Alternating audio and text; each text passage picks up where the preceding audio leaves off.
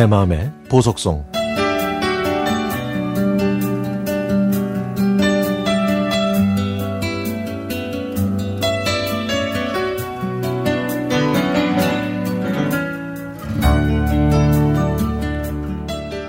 그 친구와 저는 79학번 미술과 동창입니다. 지방에 있는 대학이라 서울에서 내려온 친구는 수원에서 온 저와 친하게 지냈는데요. 지금은 아마 저를 기억조차 못할 겁니다. 대학 졸업하고 단 한 번도 연락한 적이 없었으니까요. 저는 미술과에 입학한 다음에는 열심히 그림을 그려서 훌륭한 화가, 화가가 되고 싶었지만 기타도 잘 치고 노래도 잘해서 여학생들한테 인기가 많았던 그 친구를 만난 다음부터는 저도 여학생들에게 인기를 얻고 싶어서 허황한 꿈을 쫓는 대학생으로 변했습니다. 그러나 꿈은 꿈이었죠. 저는 기타도 없었고 기타를 잘 치지도 못했을 뿐만 아니라 수줍음이 많아서 사람들 앞에서 노래를 잘 부르지도 못했습니다. 가끔 그 친구의 기타를 잡고 로망스의 한 소절을 연주하면서 그냥 폼만 잡았죠.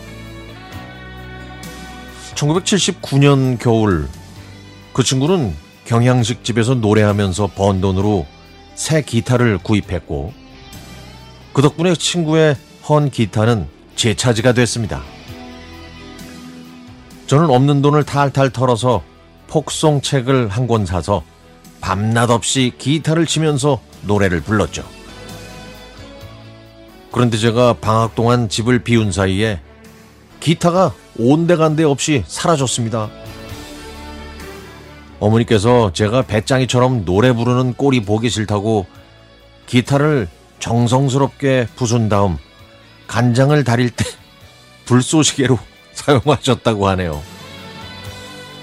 결국 그 기타는 그렇게 유명을 달리했습니다. 어, 그 친구와 저는 1학년 때 대학생 병영 집체 훈련도 같은 부대에서 받았는데요.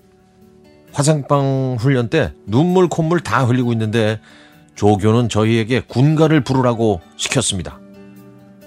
가스실에 들어간 10명 모두 노래는 고사하고 울고 불고 난리였는데 누군가 군가를 부르기 시작했죠.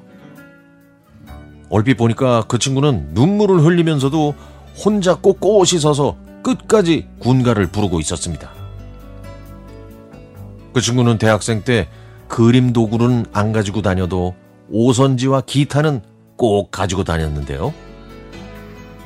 기타 줄 몇 번 튕겨서 순식간에 따끈한 자작곡을 만들어서 저희에게 불러주곤 했습니다.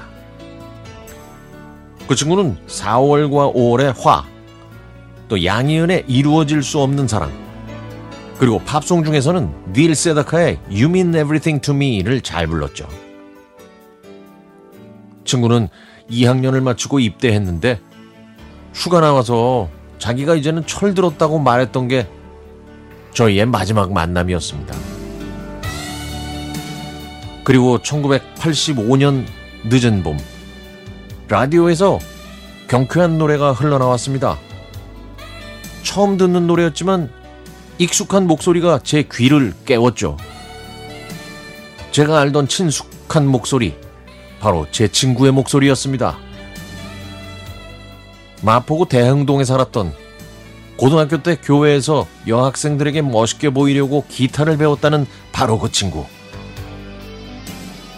저희과 동창들이 모두 미술 선생님이 됐을 때 그 친구는 자신의 바람대로 바람처럼 바람의 가수가 됐네요.